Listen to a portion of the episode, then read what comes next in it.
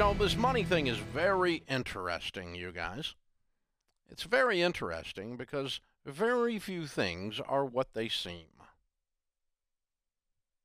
As you get older and uglier like me, and my ears continue to grow, as other well as other parts of my body continuing to grow. My wife says my belly is continuing to grow, and she's right. As I as I do that, I, I am more and more amazed at how dumb I was and how I really didn't understand that very few people who look like they have money actually do. The huge car, expensive car, the vastly expensive purse,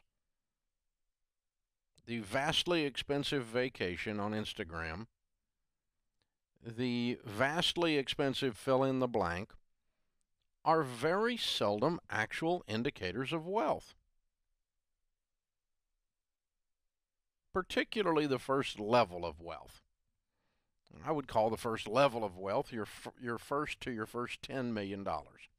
If you have a net worth of 1 to 10 million dollars, the average person in that category is not average to start with. They're way above average, but the typical person, I guess I should say, typical family that has a 1 to a 10 million dollar net worth is very understated. They buy their clothes at unimpressive places and they're unimpressive clothes. Uh, they enjoy nice vacations, but they seldom post them for you to see on Instagram because they didn't not didn't take you on vacation. They wanted to go on vacation. The Christmas presents around the tree are very reasonable. The car that they drive is understated, and the valet is seldom impressed until he gets the tip. It's usually a used Camry or a nice used Honda or a nice old pickup truck of some kind. because the people that achieve that first layer of wealth, that one to ten million dollars, the way they did it is they didn't do it for you. They're not mad at you, but they don't care what you think. They were not living their life to impress others. They loved their life, not yours. They were not trying to emulate or be the Joneses. They just didn't care what you thought. There's a real thing that says when you quit worrying about what people think and you're actually living life for you and your family, and that causes you to make completely different purchases and live a completely different lifestyle.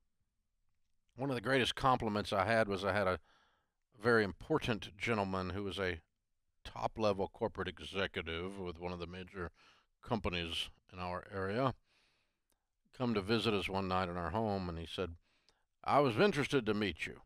He said, I've been checking you out. I've been asking around town, around Nashville, about Dave Ramsey. And he said, You know what I always hear? I said, I'll be interested to hear that. That'll be interesting. Know what? That you're unassuming.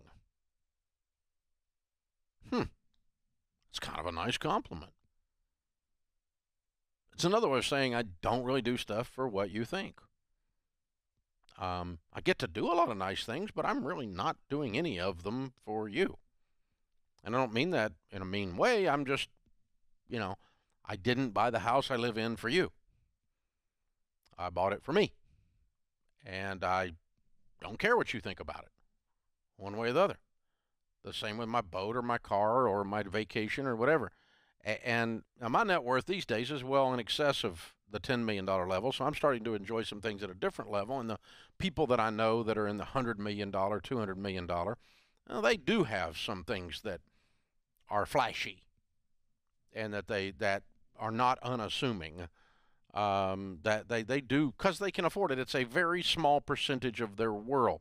I've got a friend who's worth about $200 million. He bought his wife a $5,000 coach purse which my brain from Antioch, Tennessee, I couldn't even get my head around the idea of doing that until I did it for my wife later. But I mean, it was, but it blew my mind that somebody would pay that for a purse. I still don't understand it, but it's just SWI. Sharon wants it. So, but you know, the thing I realize it's an Uber. Who should ever spend that on a purse? Well, nobody should, probably. But the truth is, it's such a small percentage of that guy's world. He's got $100 million, $200 million. $5,000 isn't spit. It's not even, you know, you know, it's not like you, it's like you buying a biscuit, right? It doesn't even come up. And so it's ratios at that point but what my point is is the first level of wealth, not the guy with 100 million or 200 million or the gal with that's a billionaire or something like that. That's a different world.